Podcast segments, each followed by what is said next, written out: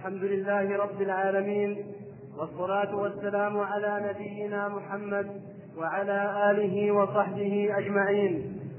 قال شيخ الإسلام محمد بن عبد الوهاب رحمه الله تعالى ونفعنا بعلمه وبعلم شيخنا وأجل لهما المثوبة في كتابه مسائل الجاهلية الثالثة والعشرون أن الحياة الدنيا غرتهم فظنوا أن عطاء الله منها يدل على رضاه كقوله نحن أكثر أموالا وأولادا وما نحن بمعذبين. الحمد لله والصلاة والسلام على رسول الله وعلى آله وصحبه ومن اهتدى بهداه. وسلم تسليما كثيرا. هذه المسألة الثالثة والعشرون من من أمور الجاهلية التي خالفهم فيها الرسول عليه الصلاة والسلام وأنكرها عليهم بما جاء به من كتاب الله وما جاء به من الحكمة. ذلك أن أهل الجاهلية من الكتابيين والأميين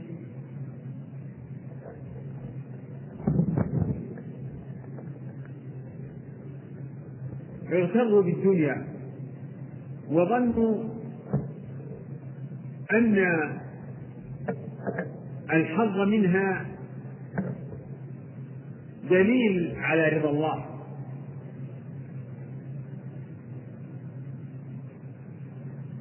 فيستدلون على أنهم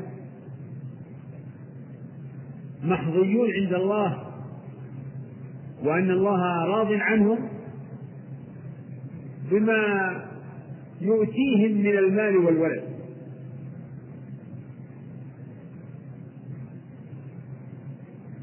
وهذا جهل وضلال. فالدنيا يعطيها الله من يحب ومن لا يحب. ولا يعطي الدين والإيمان والتقوى إلا من يحب. هذا هو الحظ العظيم. أما الجاهلون فعندهم أن الدنيا هي الحظ. كما قال من قال من بني إسرائيل في شأن قارون فخرج على قومه في زينته قال الذين يريدون الحياة الدنيا يا ليت لنا مثل ما أوتي قارون إنه لذو حظ عظيم. ولكن رد عليهم أهل العلم والبصيرة وقال الذين أوتوا العلم ويلكم ثواب الله خير لمن آمن صالحا ولا يلقاها إلا الصابرون ومن الدلائل على هذه المسألة مما أخبر الله به عن الكفار من ذلك قوله تعالى وقالوا نحن أكثر أموالا وأولادا. هذا الدليل. وما نحن بمعذب. نحن أكثر أموالا وأولادا. فافتخروا على المؤمنين بكثرة المال والولد. وجعلوا ذلك أمارة على عصمتهم من العذاب.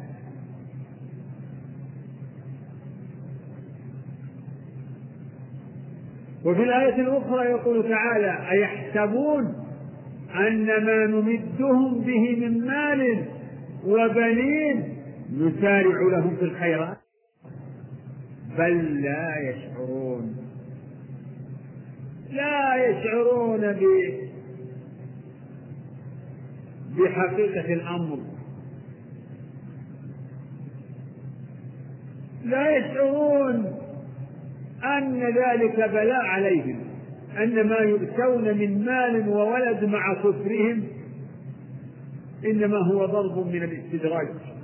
هو هو في الأصل ابتلاء ثم هو بالتالي استدراج. ولا يحسبن الذين كفروا أن ما نملي لهم خير لأنفسهم إنما نملي لهم يزدادوا إثما ولهم عذاب مهين.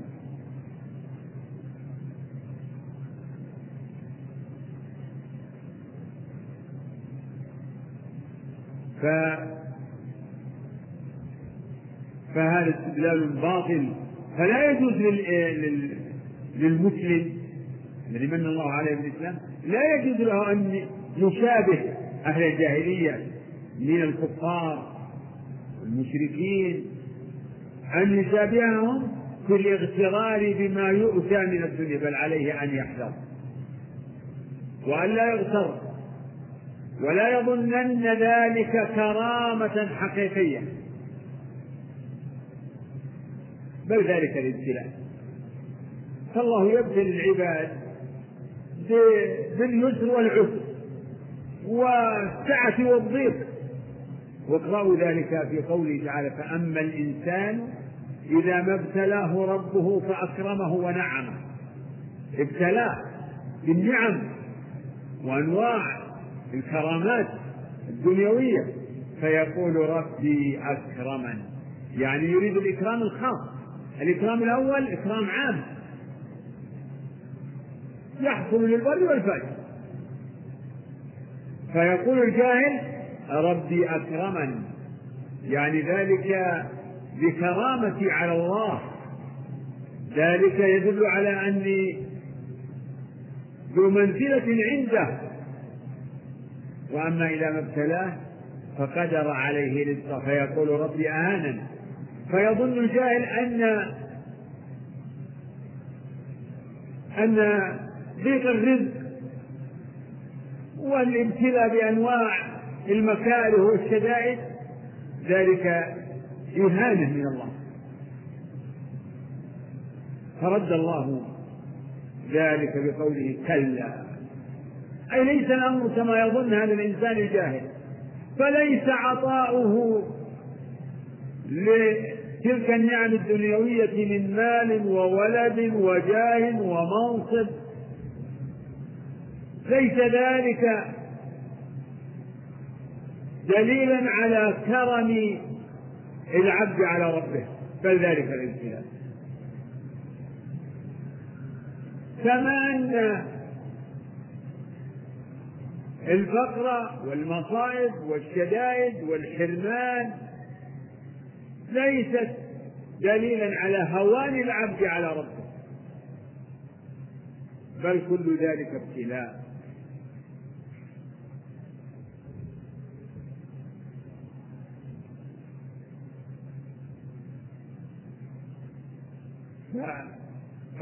فالبصير العاقل هو الذي لا يغتر بالمظاهر. لا في حق نفسه ولا في حق غيره. فلا يغتر بما يؤتى من حظوظ ولا ييأس ويقنط إذا ابتلي بالشدائد والمصائب. ولا يسيء الظن بربه بل عليه أن يدرك أن هذا وهذا كله ابتلاء. وهكذا أيضا في نظره للناس. فلا يستدل بما يعني يؤتاه بعض الناس من هذه الحظوظ على فضله وعلى علو منزلته وعلى رضا الله عنه كما لا يستدل بما بمن يبتلى بضيق في رزقه وبابتلاء في صحته لا يستدل بذلك على هوانه على ربه. ودلائل ذلك في القرآن وفي السنة كثيرة. فالواجب على المسلم أن يتدبر ذلك وأن يتذكر حكمة الله في عطائه ومنعه. كلا نمد هؤلاء وهؤلاء من عطاء ربك. وما كان عطاء ربك محظورا. انظر كيف فضلنا بعضهم على بعض. وللآخرة أكبر درجات وأكبر تفضيلا. نعم. أربعة. الرابعة والعشرون ترك الدخول في الحق. إذا سبقهم إليه الضعفاء تكبرا وأنفا. فأنزل الله تعالى ولا تطرد الذين يدعون ولا تطرد الذين يدعون ربهم الآيات. هذه أيضا من أحوال الجاهليين أنهم يمتنعون عن الدخول في الحق وعن الانقياد والاستجابة لدعوة الحق إذا سبقهم إليه الضعفاء. يتكبرون ويأنفون. ما دام سبقهم إليه الضعفاء يرفضون أن يدخلوا في الحق حتى لا يكونوا يعني مثل أولئك. وهذا من من أعظم خدع الشيطان. سبحان الله. ما أجهل وما أضل من يضر نفسه ويعرضها للشقاء لأن من يستضعف ومن يحتقره قد شاركه في هذا الأمر. سبحان الله. الجنة دار الضعفاء. فيها الفقراء والمستضعفون يعني المتقون. ليس كل فقير وكل ضعيف. لا المراد المتقون لكن الغالب عليهم الضعف والفقر فمن الحمق الذي ما بعده حمق أن يتكبر الإنسان عن الأخذ بأسباب النجاة والفوز بالجنة لأنه قد سبقه المستضعفون الفقراء. الذي يحتقرهم فلا يريد أن يكون معهم. ماذا ينفعك يا يا أيها المغرور الجاهل الأحمق؟ ماذا ينفعك إذا صرت إلى النار مع الجبابرة والمتكبرين؟ نعم الجنة النار. تقول النار احتجت كما في الحديث الصحيح احتجت الجنة والنار فقالت هذه هي ضعفاء الناس وفقراءهم الجنة. وقالت تلك النار هي الجبارون والمتكبرون. فقال الله تعالى للجنة أنت رحمتي أرحم بك من أشاء. وقال للنار أنت عذابي أعذب بك من أشاء. وإن لكليكما ملء.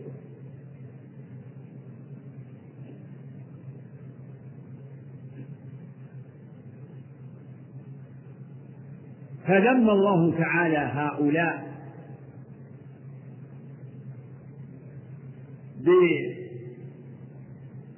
بكبرهم حتى إنهم طلبوا من النبي صلى الله عليه وسلم أن يطرد الضعفاء حتى لا يكونوا معهم لأنهم من عادتهم ألا يجالسوا الضعفاء. وهذه من جوانب الكبر الاحتقار احتقار الناس كما في الحديث الصحيح لما ذكر النبي عليه الصلاة والسلام أنه لا يدخل الجنة من كان في قلبه مثقال ذرة من كبر. فقال رجل يا رسول الله إني أحب أن يكون ثوبي حسنا ونعلي حسنا. قال إن الله جميل يحب الجمال. الكبر بطر الحق وغمط الناس. فبطل الحق رده دفعه. واحد قال لك يا فلان اتق الله يا فلان آه، اترك معصية الله يا فلان بادر إلى طاعة الله. فيرد عليه هذا الجاهل ويقول ما لك ولي؟ أنت تأمرني؟ أنت أعلم مني؟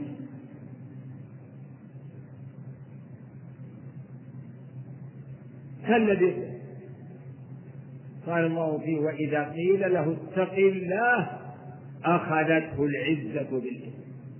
فحسبه جهنم ولا بالجنة فهؤلاء المتكبرون امتنعوا من الدخول في الإسلام لأنه سبق سبقهم إليه الفقراء. ولأن دخولهم في الإسلام يجمعهم مع أولئك.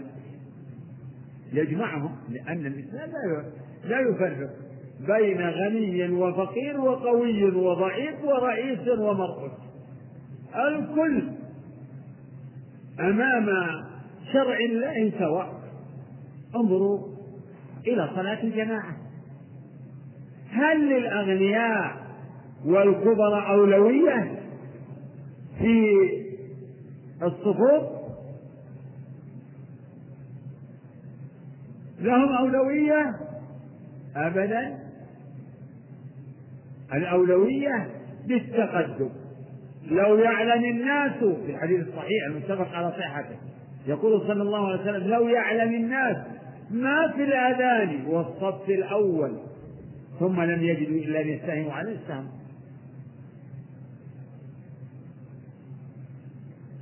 الصلاة الحج الصيام الكل سواء ما في. من جاء بالحسنة فله عشر أمثالها ومن جاء بالسيئة فله جاء إلا مثلها.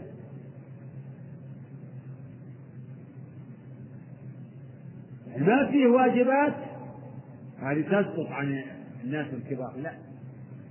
وأشياء مباحة لهم؟ أبدا. شركاء الأغنياء والفقراء الأقوياء والضعفاء شركاء في الواجبات واجبات الدين. وفي تحريم المحرمات المحرمات على الكل.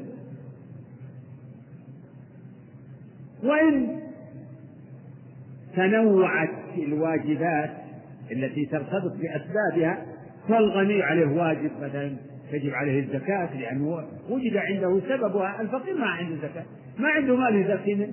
هذا الاختلاف آه، آه، الموجب لقيامه في هذا دون ذاك.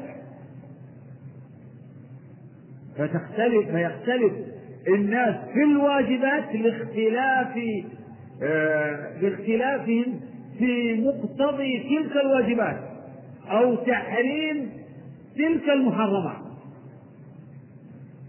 نعم. خامس. الخامسة والعشرون. لو كان خيرا ما سبقونا إليه. هذه المسألة قريبة جدا من التي قبلها لكنها مختلفة. وهي أن أهل الجاهلية يستدلون على بطلان الدين الحق على بطلان الدين الحق بسبق الضعف يعني الأولى المتقدمة أن أهل الجاهلية يمنعهم من الدخول في الإسلام سبق الضعفاء فيمتنعون عن الدخول في الإسلام لسبق الضعفاء حتى لا يكونون معهم. ولهذا طلبوا من النبي أن يطرد الضعفاء عن مجالس حتى يدخلون في الإسلام. أما أن يدخلوا في الإسلام ويصيرون معهم هذا لا يكون. فأنزل الله واصبر نفسك مع الذين يدعون ربهم بالغداة والعشي يريدون وجهه ولا تعد عينك عنهم وهذه سيرة أعداء الرسل قديما وحديثا. في هذه المسألة أن الجاهلية يمنعهم أو يستدلون على بطلان الدين الذي جاءت به الرسل يستدلون على ذلك بسبق الضعاف يقول هذا دليل لو كان صحيح لما سبق إليه أولئك فنحن أولى أولى منهم. لو كان حقا يعني بادرنا إليه. واستجبنا له. فسبق أولئك الضعفاء المحتقرين في نظر أولئك المتكبرين دليل على أنه ليس بحق. قل أرأيتم إن كان من عند الله وكفرتم به. شهد شاهد من بني إسرائيل على مثله. فآمن واستكبرتم إن الله لا يهدي القوم الظالمين. وقال الذين كفروا للذين آمنوا. يعني قال الكفار من من اليهود أو من المشركين وقال الذين كفروا للذين آمنوا يعني يعنون الذين آمنوا يعنونهم لو كان خيرا ما سبقونا إليه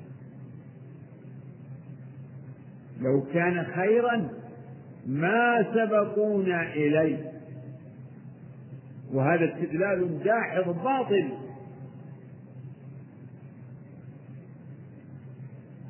فذمهم الله وعابهم. فدل ذلك على بطلان هذا التفكير وهذا الرأي الساقط.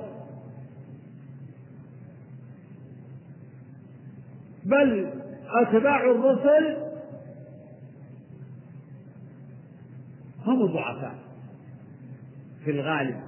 والضعفاء يسبقون لماذا؟ يسبقون هم أكثر استجابة للحق وأكثر قبولا للحق وأكثر ثباتا على الحق من الأكابر من العظماء من الأثرياء من الرؤساء من من؟ لأن الضعفاء ليس عندهم من العوائق ما عند أولئك. ما عندهم عوائق. النعم قليل من يتغلب عليها بل تحمل أكثر الناس على الأثر والبطر والكفر والعصيان.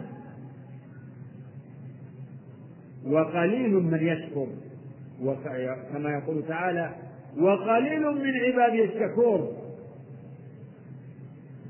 أما المستضعفون فليس عندهم ما يعوقهم. مما عند أولئك لا ملك. كما عاق هرقل عاقه ومنعه من الاستجابة لدعوة الرسول بعد أن أرسل إليه خطابا يدعوه إلى الإسلام لم يدخل في الإسلام. مع اعترافه بنبوته. وشهادته بعدما سأل وفد العرب برئاسة أبي سفيان بعدما سألهم عن عن النبي عليه الصلاة والسلام عن نسبه وعن صفته وعن أتباعه وعن علاقة سيرتهم معه في حربهم وعن وعن أشياء كثيرة وعن ما جاء به وعن ما يدعو إليه. بعد ذلك أعلن أن هذا هو النبي. نبي آخر الزمان. وأنه لو خلص إليه لمسح الأذى عن قدميه. ولكن مع ذلك لما رأى قومه أنهم غير مجيبين.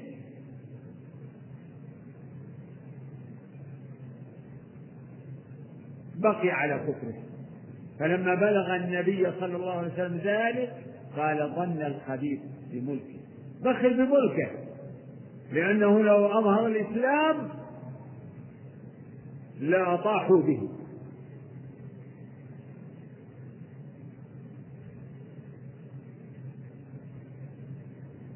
ومن الناس من منع من يمنعهم يعني كذلك الكبر. ما زال الكبر. قريش آه، الملأ من قريش وصناديد قريش إنما منعهم من ذلك الكبر لأنهم في إسلامهم قد يفتقدون شيئا من سيادتهم. تكون السيادة السيادة قبل كل شيء للرسول عليه الصلاة والسلام. على الكل على الجميع. هو إمامهم وقائدهم مع أن الرسول كان يعني مستضعفا نشأ يتيما ونشأ فقيرا.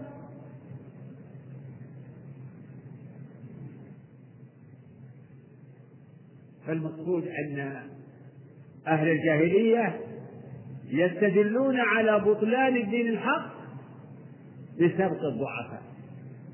يعني الضعفاء ما عندهم رأي.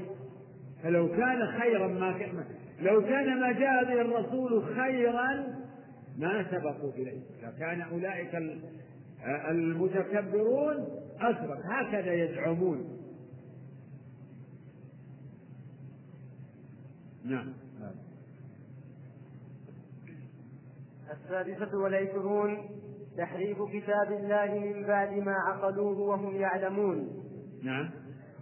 السادسة والعشرون. نعم. تحريف كتاب الله من بعد ما عقلوه وهم يعلمون. نعم هذه من طرائق الجاهلية تحريف كتب الله. أنهم يحرفون كلام الله من بعد ما عقلوه وهم يعلمون. هذا أخبر الله به عن اليهود. أخبر الله به عن اليهود في مواضع.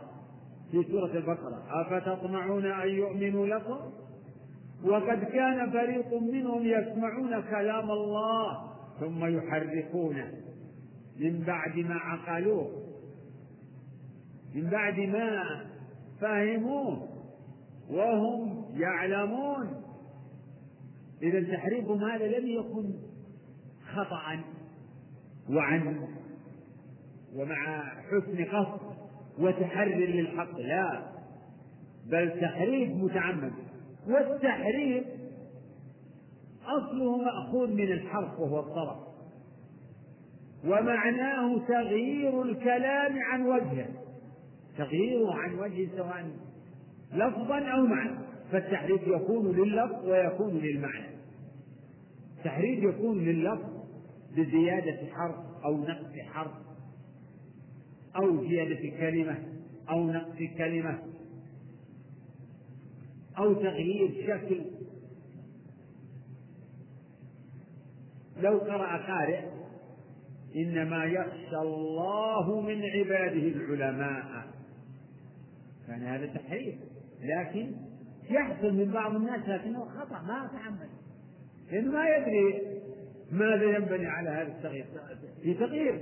هذا تحريف لكنه يقع من كثير من ممن لا يحسن القراءة ولا يحسن الفهم لدلالة الكلام يقرأ هكذا فينقلب المعنى. وهكذا لو قرأ القارئ صراط الذين أنعمت عليهم. هذا تحريف لكنه لا يكون متعمد من سائر المسلمين. ما يتعمد ما يريد لأن يعني المعنى أنعمت يعني المتكلم. أنا ماذا؟ القارئ المعنى أن العبد المؤمن يخاطب ربه ويدعو يقول اهدنا الصراط المستقيم صراط الذين أنعمت. أنت يا الله. بالفتح أنعمت. فلو تعمد شخص من من مبطل وشكل القرآن هذا التشكيل قاصدا تضليل المسلمين أو أو تضليل من يقرأ ويطلع على القرآن كان هذا من التحريف. التحريف المتعمد تغيير تغيير لللفظ يتبع تغيير المعنى. لأن يعني تغيير اللفظ يتبعه تغيير المعنى.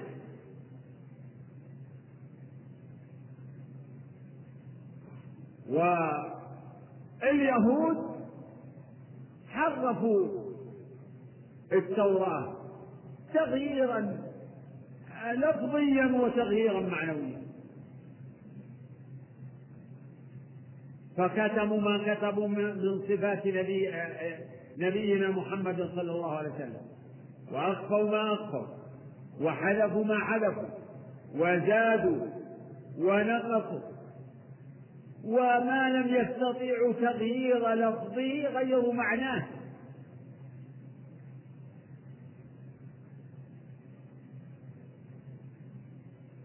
تغيير المعنى يكون بتفسير الكلام بما يخالف ظاهره. فتفسير الكلام بما يخالف ظاهره هذا هو التحريف المعنوي فمن طرائق أهل الجاهلية سيما اليهود هو تحريف كلام الله. كما قال سبحانه وتعالى من الذين هادوا يحرفون الكلمة عن مواضعه. ويقولون سمعنا وعصينا. ويقول سبحانه وتعالى فبما نقضهم ميثاقهم لعناهم وجعلنا قلوبهم قاسية. يحرفون الكلمة عن مواضعه. فذكر فأخبر الله عن اليهود بأن بأن ديدنهم التحريف. تحريف كلام الله.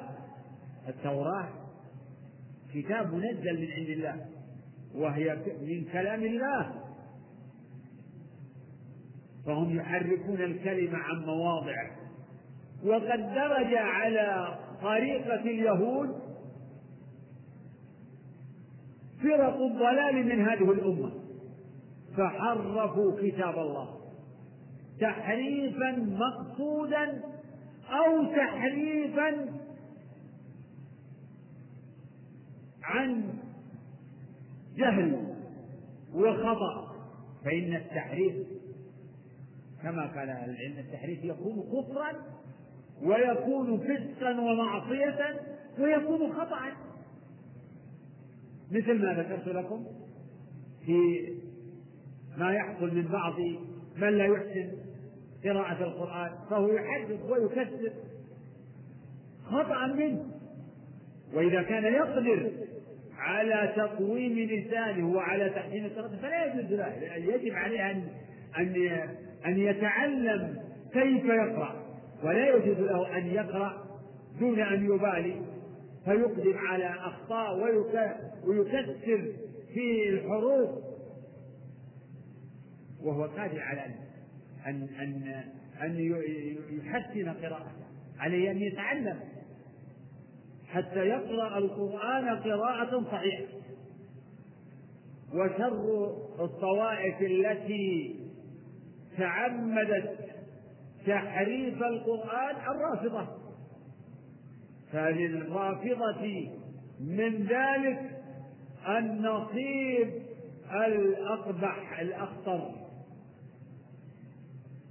تحريف معنوي وتحريف لفظي كل آية نزلت في فضل بعض الصحابة كأبي بكر وعمر أو غيرهم يجعلونها في علي يجعلونها في رضي الله عن عن أبي بكر وعمر وعثمان وعلي وعن سائر الصحابة أجمعين. لأن الرافضة يقوم مذهبهم على بغض الصحابة جمهور الصحابة ويخصون بالبغض أبا بكر وعمر. أعوذ بالله من الخذلان ويغلون في علي وأهل البيت. يغلون في علي وأولاده وذريته. رضي الله عنه. فيعمدون إلى النصوص فيحرفونها وربما زادوا في بعض النصوص. زادوا كلمات.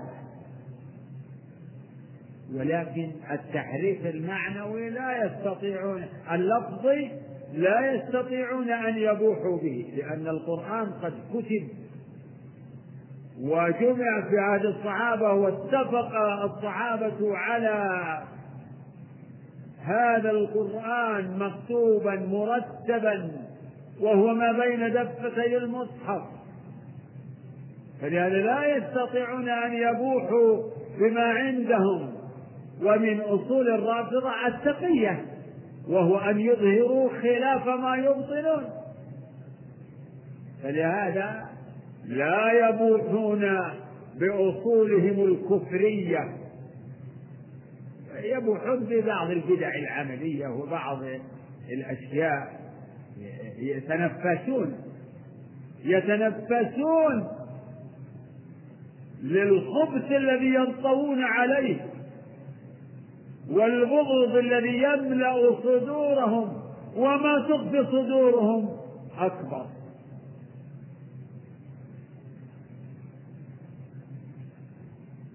فما كانت عليه اليهود قد شابههم بها فرق الضلال الفرق لكن على تفاوت فبعض هذه الفرق شر من بعض.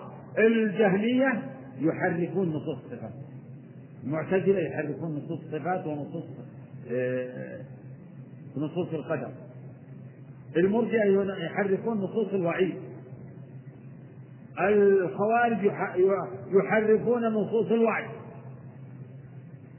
الأشاعرة يحرفون نصوص الصفات كذلك. الصفات التي ينفونها. يقولون استوى معناها استولى اليد معناها القدرة كذا المحبة معناها آه، الإرادة. لأن لأن هذه الصفات كلها ينفونها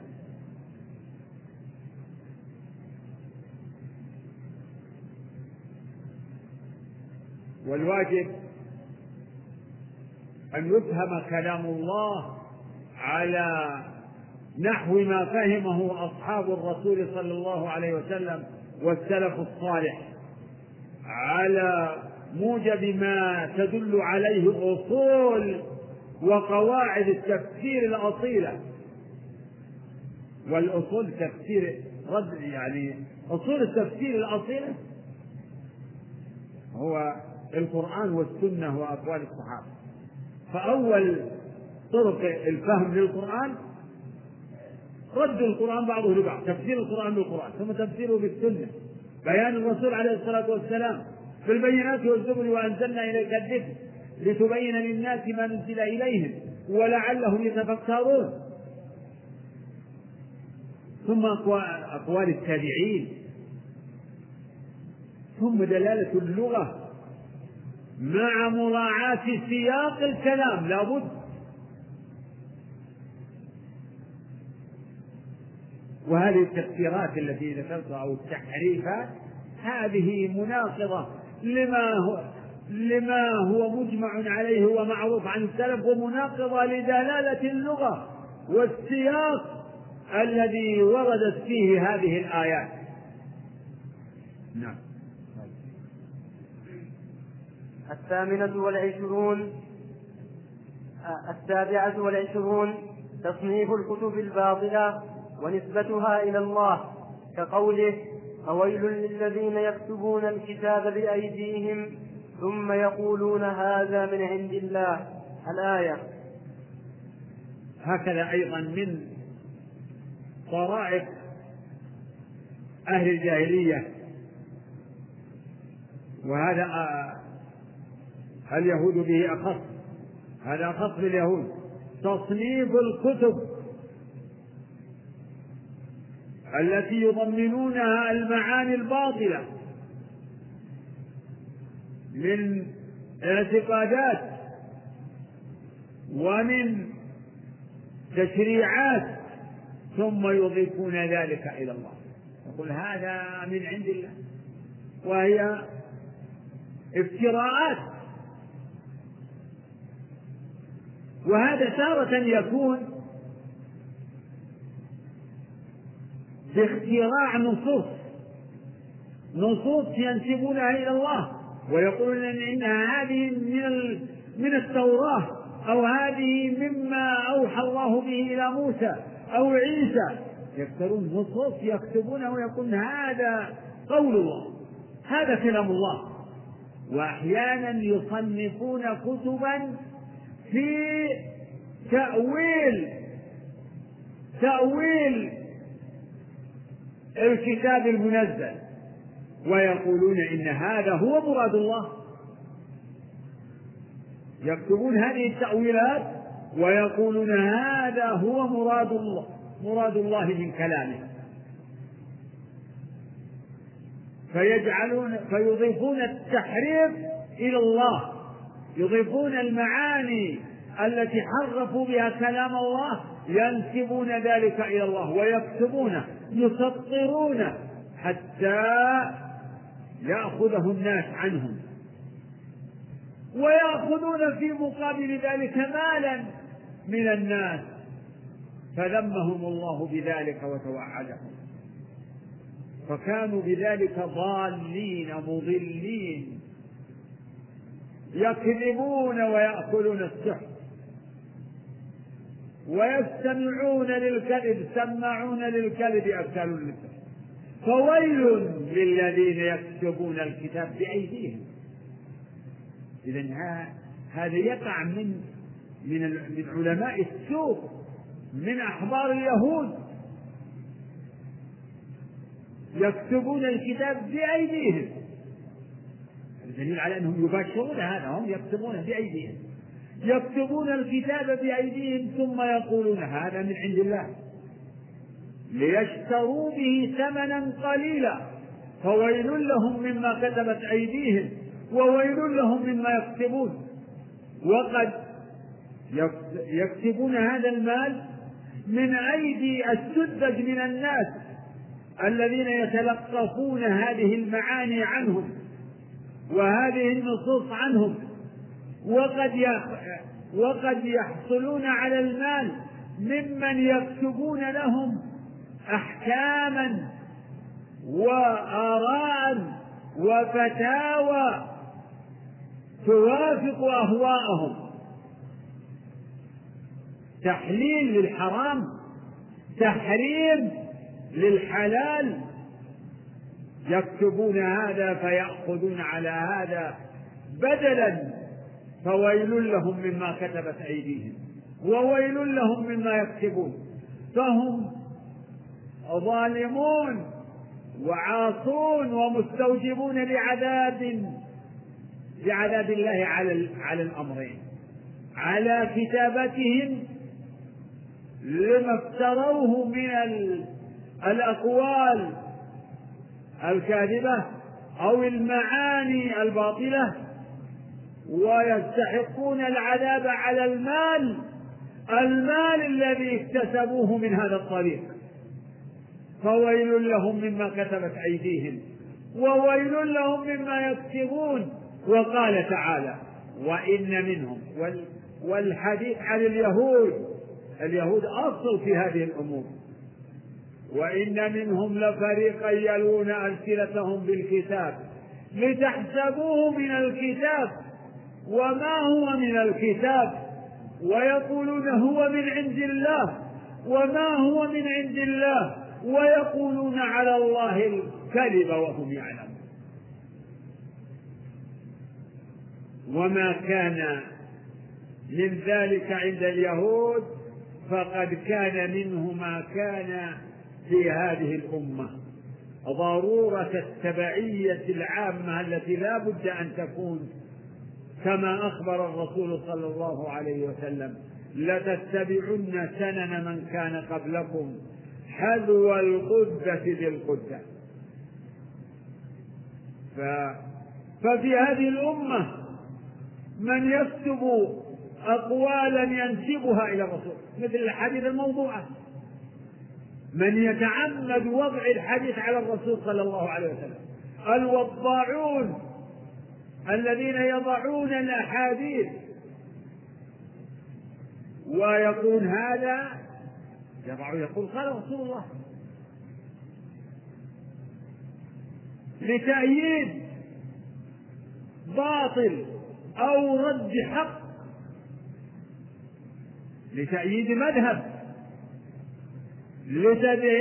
لتأييد.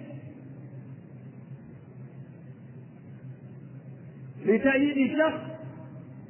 لتأييد من يطمع منه بطمع من الدنيا يتقرب إلى ملك يتقرب إلى ذي وجاهة يتقرب المهم ليتوصل إلى غرض من أغراض الدنيا. ليستبيح محرما. ليستبيح يستبيح مثلا الغنى فيضع الأحاديث تدل على الإباحة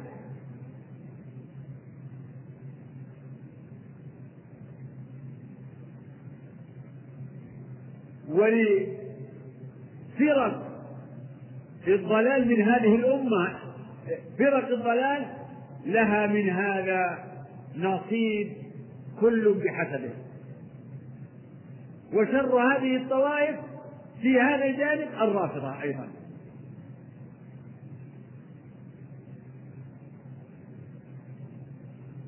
فهم كما قال شيخ الإسلام ابن تيمية أكذب الطوائف وأجهل الطوائف بالمعقول والمنقول. جميعا. وعندهم من هذا النوع أسفار ومجلدات فيها الافتراءات. افتراءات أحاديث موضوعة وافتراءات على أصحاب رسول الله. وفي وعندهم قرآن مفترى. لكن كما ذكرت الأمور الفاضحة هذه مستورة أسرار أسرار يحتفظون بها.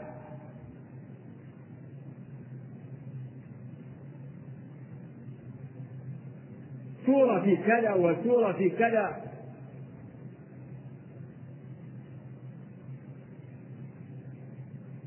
يعني سورة ضمنوها سب أبا بكر وعمر.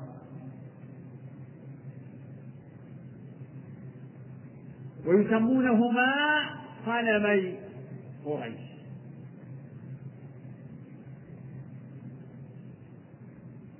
فهؤلاء ومن أشباههم هم مشبهون لليهود وسالكون طريقهم من الفقهاء من علماء السوء حل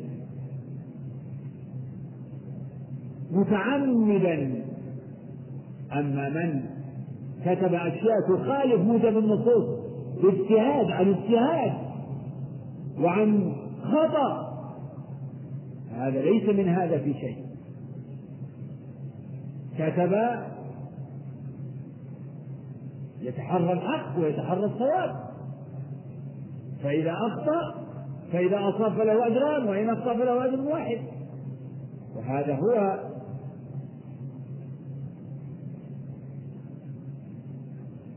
وهذا هو الواقع. من أهل العلم المعروفين بالعلم والدين والتقوى.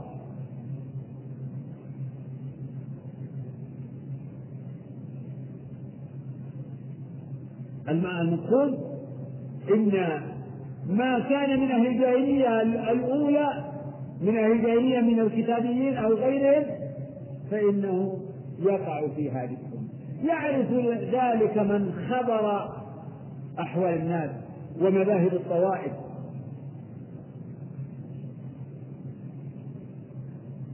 ولا بد أن أن يكون كل ما كان في الأمم الماضية لا بد أن يكون شيء منه.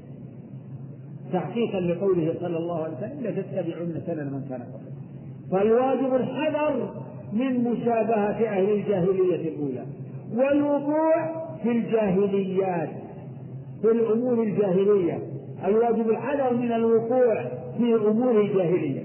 نعم.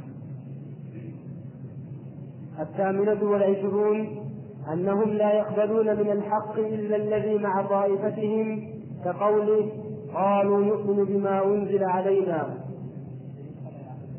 لا لا يقبلون. صواب لا. لا يقبلون من الحق؟ نعم. لا يقبلون. من أمور الجاهلية أهل الجاهلية أنهم لا يقبلون إلا ما إلا مع ما إلا ما مع طائفتهم. لا يقبلون من الحق إلا ما كان مع طائفتهم. وهذا أيضا من مخازي اليهود. فالله ذكر اليهود في آيات من سورة البقرة ومنها قوله تعالى وإذا قيل لهم آمنوا بما أنزل الله يعني على محمد صلى الله عليه وسلم من الكتاب والحكمة قالوا نؤمن بما أنزل علينا. نؤمن بما أنزل علينا أما ما أنزل على غيرنا فلا نقبله ولا نؤمن به. نؤمن بما أنزل علينا ويكفرون بما وراءه. ويكفرون بما وراءه وهو الحق. يكفرون بما وراء ما أنزل إليهم وبما سوى ما أنزل إليهم وهو الحق. مع أنه الحق هم يكفرون به ويرفضونه وهذا هو عين التعصب المنقود وهذا من أقبح ضروب التعصب. ألا يقبل الإنسان الحق إلا من ممن ينتمي إليهم فاليهود لا يقبلون الحق. ممن جاءهم به لا لا يقبلونه إلا من طائفتهم. هكذا يزعمون. وسيأتي ما يتضمن أيضا تناقضه الحق يجب قبوله ممن جاء به. هذا هو المنطق. هذا موجب العقل والشرع. موجب العقل والشرع قبول الحق ورد الباطل.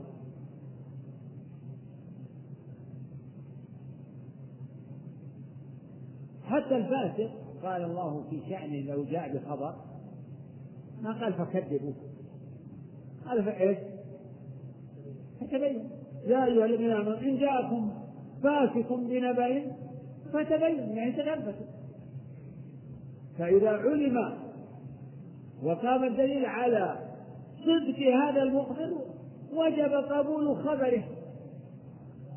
حتى وإن كان كافرا. فلا يرد الحق بعد قيام حجته وقيام الدليل عليه لأنه ليس من جهة طائفة الإنسان.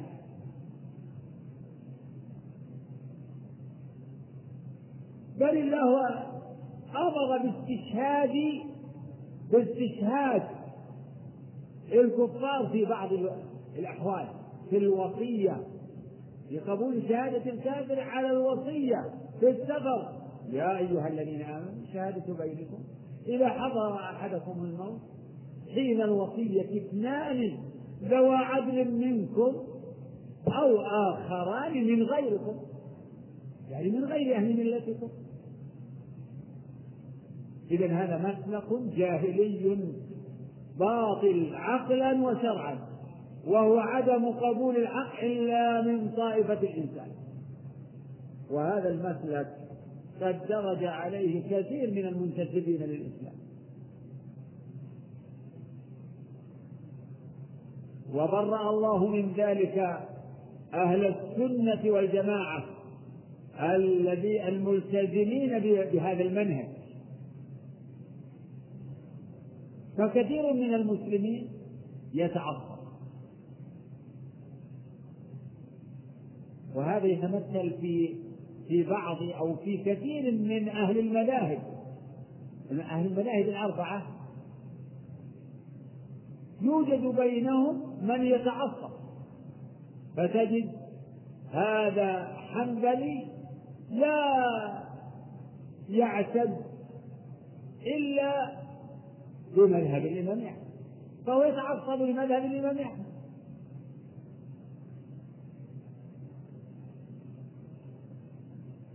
ولا ينظر في قول الشافعي أو أبي حنيفة أو مالك ولا ينظر في قول أصحاب الشافعي أو مالك أو أبي حنيفة. وهذا حنفي يتعصب لأبي حنيفة. ويخضع حتى إن من ممن يتعصب لمذهبه من يخضع النصوص لموافقة المذهب. فما وافق المذهب من الآيات والأحاديث قبله وما خالفه رده إن استطاع. أو حرفه إن لم يستطع الرد. كما يصنع الجهمية والمعتزلة والخوارج فيما يخالف أصولهم الباطلة وهذا مسلك أثيم ومسلك باطل يشبه طريقة اليهود. فالواجب على المسلم وإن كان ينتمي لمذهب الانتماء أمر سهل. الخبر في التعصب. التعصب يتضمن تقديم قول هذا الإمام الذي ينتمي إليه على على غيره. لأنه قول لأنه قول أبي حنيفة قول مالك قول الشافعي قول أحمد. فيقدمه فقط لأنه إمام. ويرى المتعصب أن اتباع هذا الإمام واجب. أجد إذا كل من من خرج عن هذا المذهب فهو عاصي. المتعصب إذا جاءه الحق وجاءه الحكم من غير أهل مذهبه لا يحكم وهكذا يكون التعصب كما يكون للمذاهب يكون للقبيلة وللبلد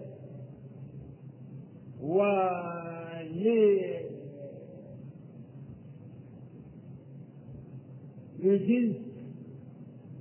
يتعصب لجماعته التي مثلا ينتمي إليها والتعصب من شر طرائق الجاهلية. التعصب من شر طرائق الجاهلية. فالواجب قبول الحق. متى ظهر وجب قبوله ويجب التجرد عن الهوى. فلا يتبع المسلم العاقل لا يتبع هواه. ولا يتعصب لمذهب ولا يتعصب لبلد ولا يتعصب لقبيلة. ولا يتعصب لجماعة ينتمي إليها. كالتعصب للجماعات الإسلامية الدعوية. فالتعصب مذموم بكل هذه في كل هذه المجالات.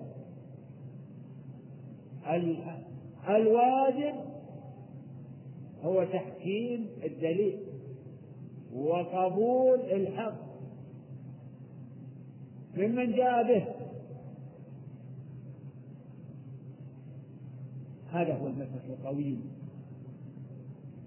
هذا هو الصراط المستقيم. وهذا مضمون الأمر باتباع ما أنزل الله. اتبعوا ما أنزل الله ولا تتبعوا من دونه أولياء.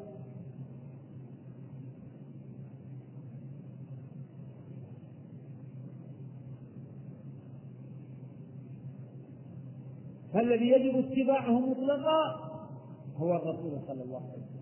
على حد قول الأئمة كل يؤخذ من قوله ويرد. إلا الرسول صلى الله عليه وسلم. كل يؤخذ من قوله ويرد. لكن الإنسان قد يكون قاصرا في معرفة الدليل فلا ولا يحسن فهم الدليل فيحتاج إلى التقليد.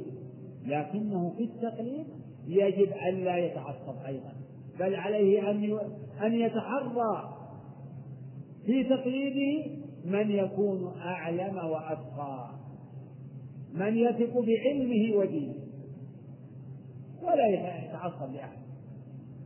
فلا يقلد هذا لأنه من بلده أو لأنه على مذهبه أبدا. أما مجرد الانتماء من غير تعصب فأمره سهل نعم.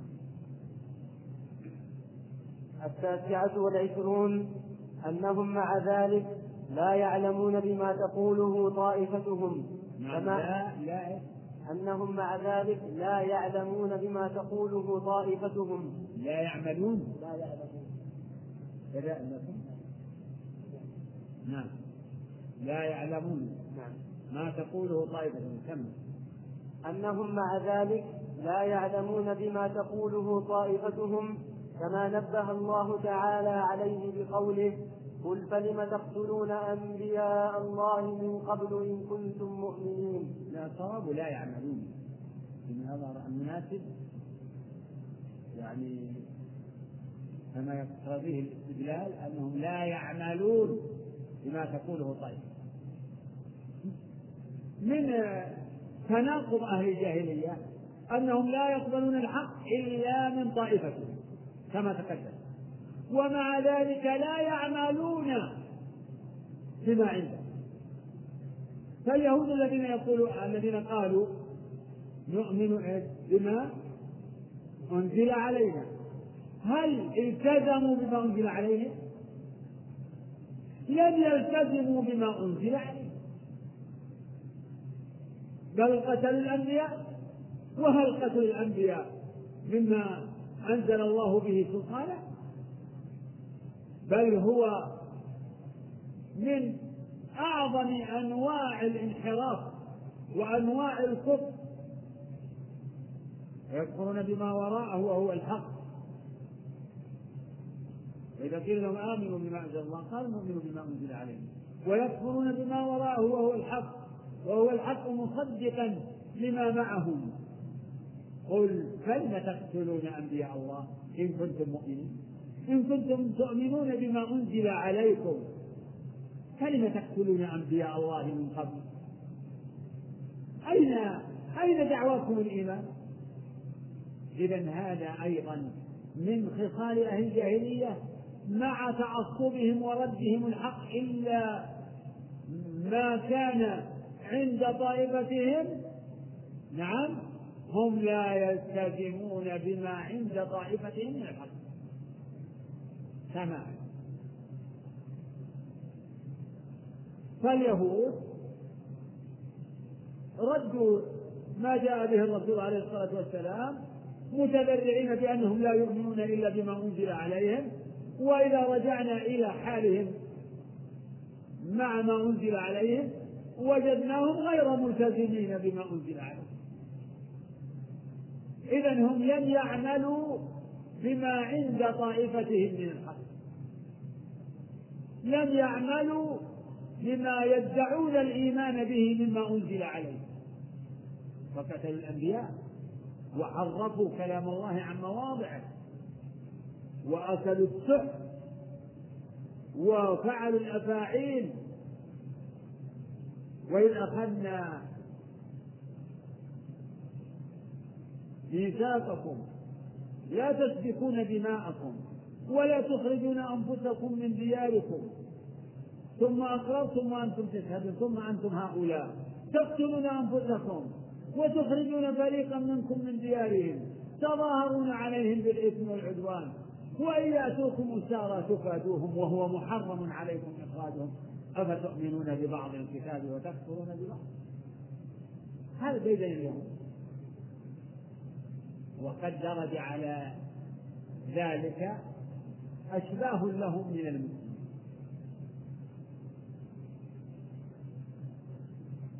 كثير من أهل المذاهب الذين ينتمون للأئمة الأربعة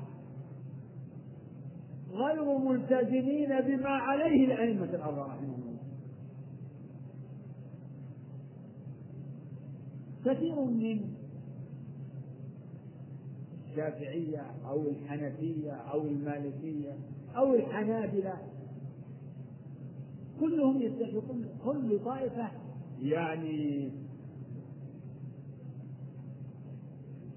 تعنى بمذهب إمام وتعترف بفضل إمامها وتنتمي إليه. والمنصفون منهم يحترمون الجميع. ويعتبرون المنهج واحد. ويلتمسون الحق مع أي واحد منهم أو غيرهم.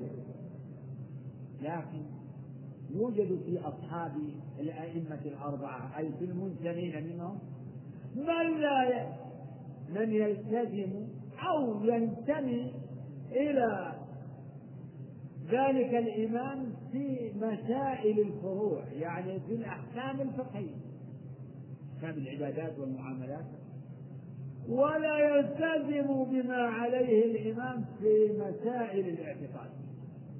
فتجده مثلا شافعي في الفروع حنبلي في الفروع حنفي في الفروع مالكي في الفروع لكنه أشعري في الاعتقاد في باب الصفات. بل قد يكون معتزليا يكون معتزليا. إذا هذا من التناقض. فهم لا يعلم بل حتى في مسائل الفروع يمكن يوجد في المنتمين للأئمة من لا يلتزم بمذهبه في تلك المسألة إذا خالفت هوى إذا خالفت هوى لا يلتزم. بل يذهب يلتمس القول الآخر الذي يوافق هواه وهذا من أبشع صور التعصب والتناقض. والتناقض لازم للمتعصبين ولا بد. نعم المسألة الأخيرة. الثلاثون وهي من عجائب آيات الله أنهم لما تركوا وصية الله بالاجتماع وارتكبوا ما نهى الله عنه من الافتراق صار كل حزب بما لديهم فرحين. نعم بعدها. الحادية والثلاثون وهي من أعجب الآيات أيضا معاداتهم الدين الذي انتسبوا إليه غاية العداوة ومحبتهم دين الكفار الذين عادوهم وعادوا نبيهم وفئتهم غاية المحبة كما فعلوا مع النبي صلى الله عليه وسلم لما أتاهم بدين موسى عليه السلام واتبعوا كتب السحر وهي من دين آل فرعون. المثل الحادي والثلاثون. فيها أن أهل الجاهلية لما خالفوا ما يجب عليه من الاجتماع والسمع والطاعة كما تقدم وتركوا الدين الحق الذي يقوم على التوحيد. صاروا أحزابا.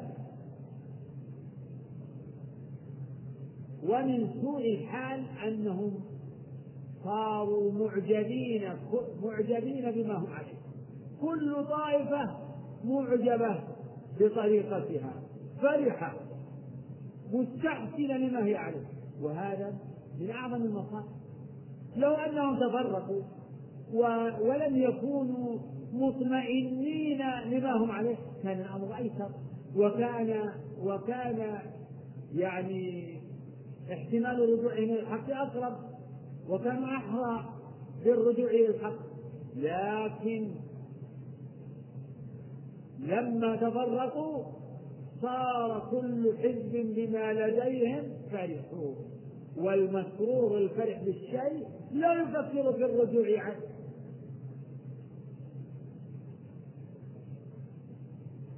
ولهذا كان المرتكب للمعصية الذي يعرف أنها معصية ويدين الله بأنها معصية ويدين الله بأنها معصية هذا دائما يفكر في التوبة وضميره يؤيده وأما المبتدع المسرور ببدعته المستحسن لما هو عليه هذا لا يفكر في التوبة. ولهذا كان احتمال التوبة في حقه بعيدا ولكنها ليست مستحيلة فهذا من طرائق وأحوال أهل الجاهلية أن أنهم صاروا فرحين بسوء حالهم صاروا فرحين بما بما صاروا إليه من التفرق والتحدث. كل حزب بما لديهم فرح والثانية والثلاثون وهي كذلك يقول الشيخ إنها من العجائب. نعم. الأولى الثلاثون؟ نعم. هذه السابقة الثلاثون وهذه هي الحادية والثلاثون. يقول الشيخ وهي كذلك من العجائب. وهي معاداتهم من جاء بالدين الموافق لما جاء به نبي. وهذا يحدث على اليهود وينصب الكلام على اليهود. يعادون الرسول صلى الله عليه وسلم مع أنه جاء بما يوافق ما جاء به موسى عليه السلام. فيبغضون الرسول ويعادونه وينابذونه مع أن ما جاء به موافق. فمحمد معظم لموسى معظم للتوراة. وإن كانت شريعته ناسخة ولهذا لما جاء للمدينة ووجد اليهود يصومون قال نحن أولى منكم لموسى.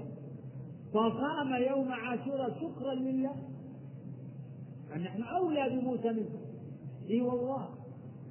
إن نبينا محمد صلى الله عليه وسلم ومن اتبع أولى بموسى وعيسى وسائر الأنبياء من أعدائهم من المنتسبين إليه. ثم هؤلاء مع معاداتهم للدين الحق الذي جاء به الرسول وهو موافق لما جاء به الأنبياء قبله يحبون دين عدوهم ويؤثرون. من عدو بني إسرائيل الأول؟ عدوهم الأول هو فرعون. وما هو العلم المعظم عند فرعون؟ إنه السحر. فاليهود آثروا السحر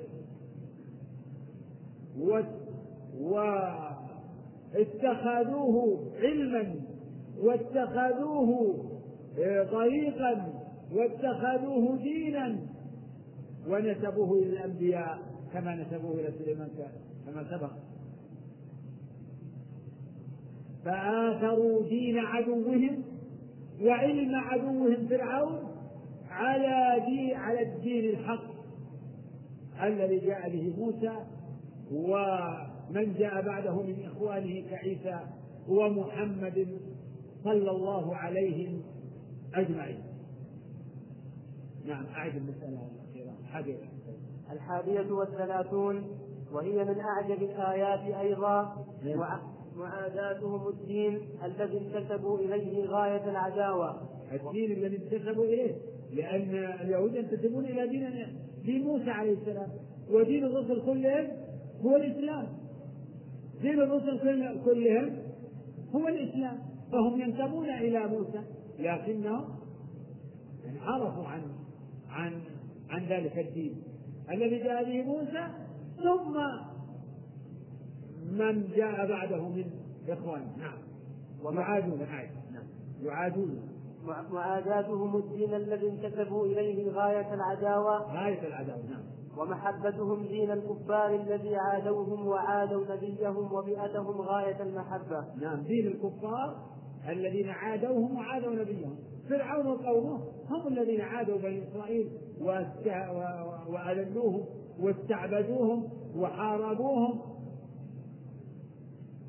وكما قص الله كما ذكر الله اليهود بصنيع فرعون وقومه.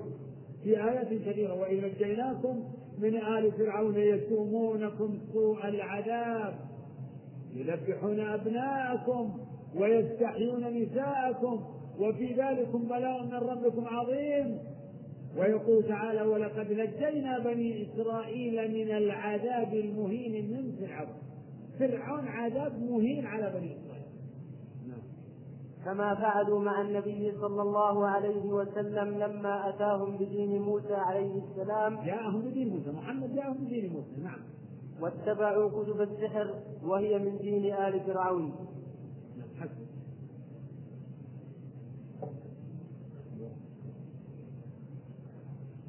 السؤال الأول يقول السائل فضيلة الشيخ هل ما ذكره شيخ الإسلام محمد بن عبد الوهاب في هذه المسائل عبارة عن عرض مجمل لما فصله شيخ الإسلام ابن تيمية في كتابه اقتضاء الصراط المستقيم.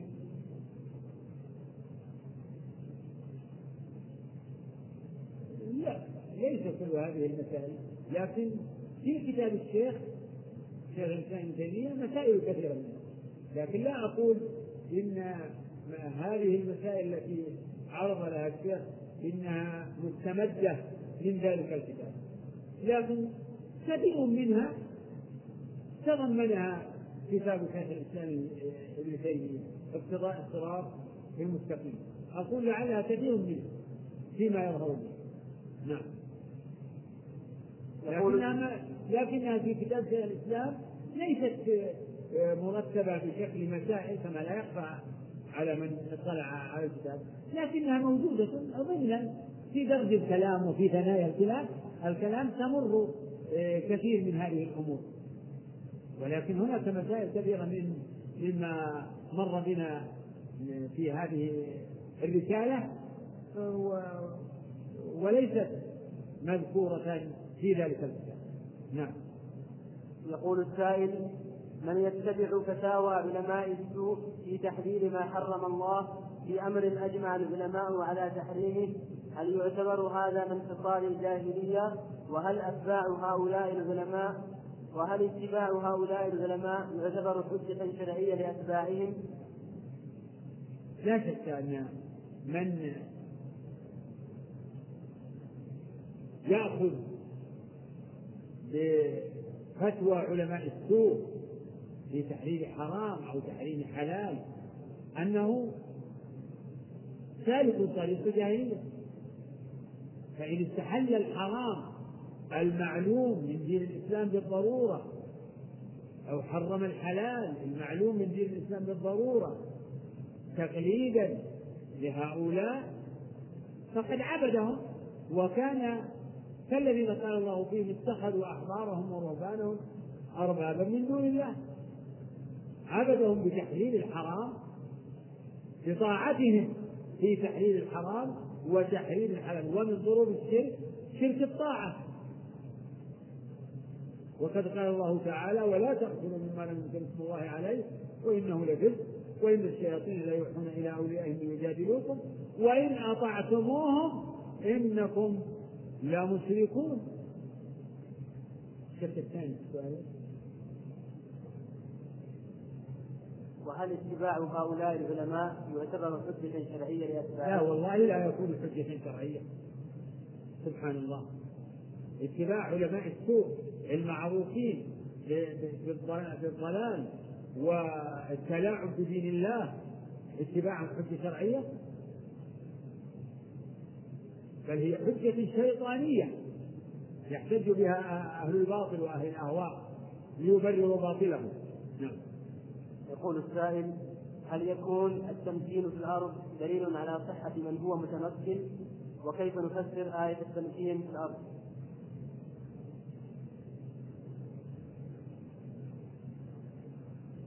التمكين في الأرض يمكن أن يكون تمكينا كونيا شرعيا. وهو التمكين القائم على الإيمان والتقوى والصلاح والإصلاح. وهو المذكور في قوله تعالى وعد الله الذين آمنوا منكم وعملوا الصالحات لا يستخلفنهم في الأرض كما استخلف الذين من قبلهم وليمكنن لهم دينهم الذي ارتضى لهم. وقال تعالى الذين إن مكناهم في الأرض أقاموا الصلاة وآتوا الزكاة وأمروا بالمعروف ونهوا عن المنكر. وكقوله سبحانه وتعالى وقال الذين وقال الذين كفروا للرسل لنخرجنكم من أرضنا أو لتعودن في ملتنا فأوحى إليهم ربهم لنهلكن الظالمين ولنسكننكم الأرض من بعدهم. ذلك لمن خاف مقامي وخاف وعيد. الآية. وهناك التمكين الكوني الذي يكون على سبيل الاستدراج وهو ما يحصل للكفار من تغلب وتمكين وقدر. وهذا هو الذي أوجب لكثير من الكفار أن يغتروا بأنفسهم وأوجب لكثير من جهلة المسلمين أيضا أن يضلوا بالاغترار بأولئك. وإذا تتلى عليهم آياتنا بينات قال الذين كفروا للذين آمنوا أي الفريقين خير مقاما وأحسن نديا.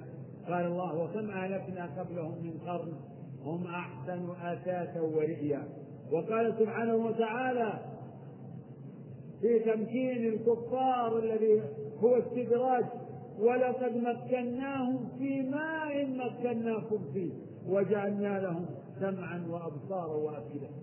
ألم يروا كما اهلكنا من قبلهم من قرن مكناهم في الأرض ما لم نمكن لكم وأرسلنا السماء عليهم مدرارا وجعلنا الأنهار تجري من تحتهم وهذا بيانه في القرآن كثير فالتمكين إن اقترن بالإيمان وصرف هذا التمكين الشرعي المحمود المأمون العاقبة المحمود العاقبة.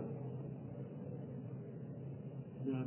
آخر يقول السائل هل يعذر الجاهل في وقوعه في الشرك في توحيد الربوبية وكذلك في توحيد الألوهية؟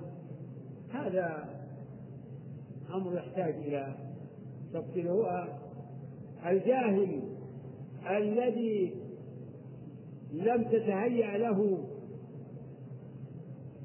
المعرفة ولم تتهيأ ولم تقم عليه الحجة هذا محل نظر وجه فمن أهل العلم من يرى أنه غير معذور في حكم الدنيا وأما حكمه في الآخرة فيجري على قوله تعالى وما كنا معذبين حتى نبعث رسولا.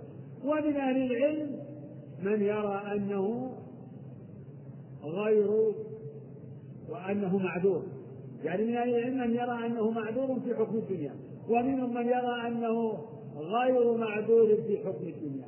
أما في الآخرة فالجميع يقولون إنه لا يعذب إلا من قامت عليه الحجة. هذا وصلى الله وسلم وبارك على عبده ورسوله.